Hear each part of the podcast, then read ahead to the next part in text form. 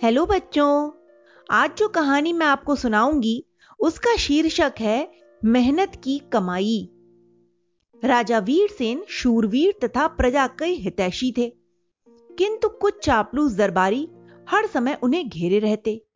वे वीरसेन को बात बेबात पर भड़काते रहते और कभी कभी वह उनकी बातों में भी आ जाते थे।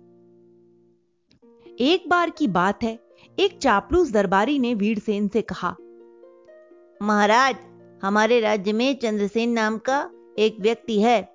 कुछ दिनों से उसने बहुत सारी संपत्ति बना ली है। यकीनन वह संपत्ति ईमानदारी की नहीं होगी। अतः आप उसे जब्त कर लीजिए।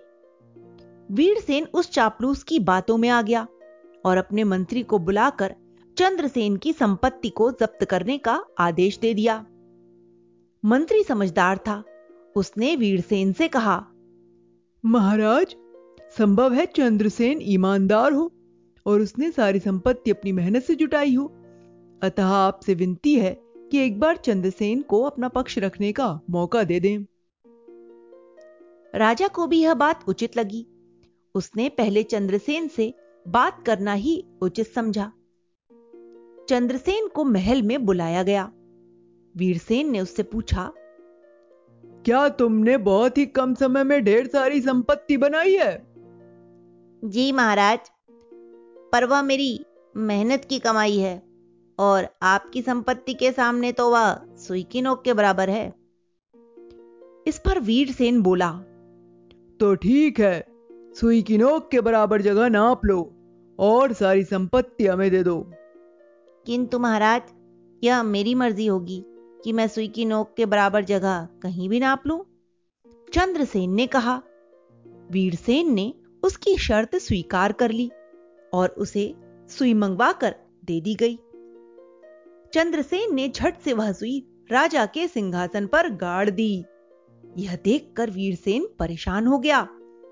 अब वह सिंहासन पर बैठ नहीं सकता था।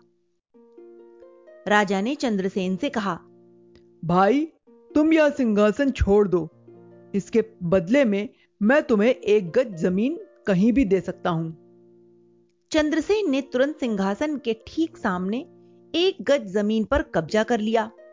वीरसेन के लिए अब भी परेशानी थी क्योंकि सिंहासन पर बैठते समय पैर चंद्रसेन की ज़मीन पर होते। कुछ पल सोचने के बाद राजा वीरसेन ने फिर कहा तुम यह महल छोड़कर कहीं भी एक हज़ार गज ज़मीन ले लो लेकिन मुझे यह एक गज ज़मीन वापस दे दो। चंद्रसेन मान गया। उसने महल के बाहर मुख्य द्वार के ठीक सामने एक हज़ार गज ज़मीन पर कब्जा कर लिया।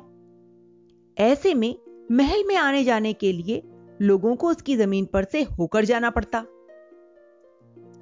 वीरसेन समझ गया था कि चंद्रसेन बेहद समझदार है, पर वह भी वचन का पक्का था।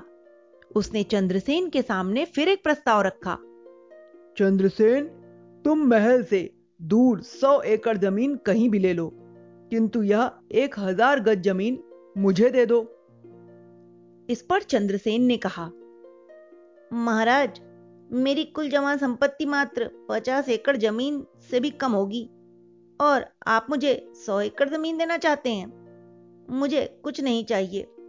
क्षमा कीजिए महाराज, आपकी आज्ञा हो तो मैं विदा लेना चाहूँगा।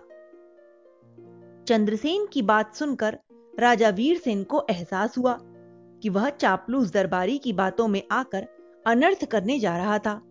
उसने उस चापलूस को बुलाकर दंड दिया और चंद्रसेन को इनाम देकर विदा किया।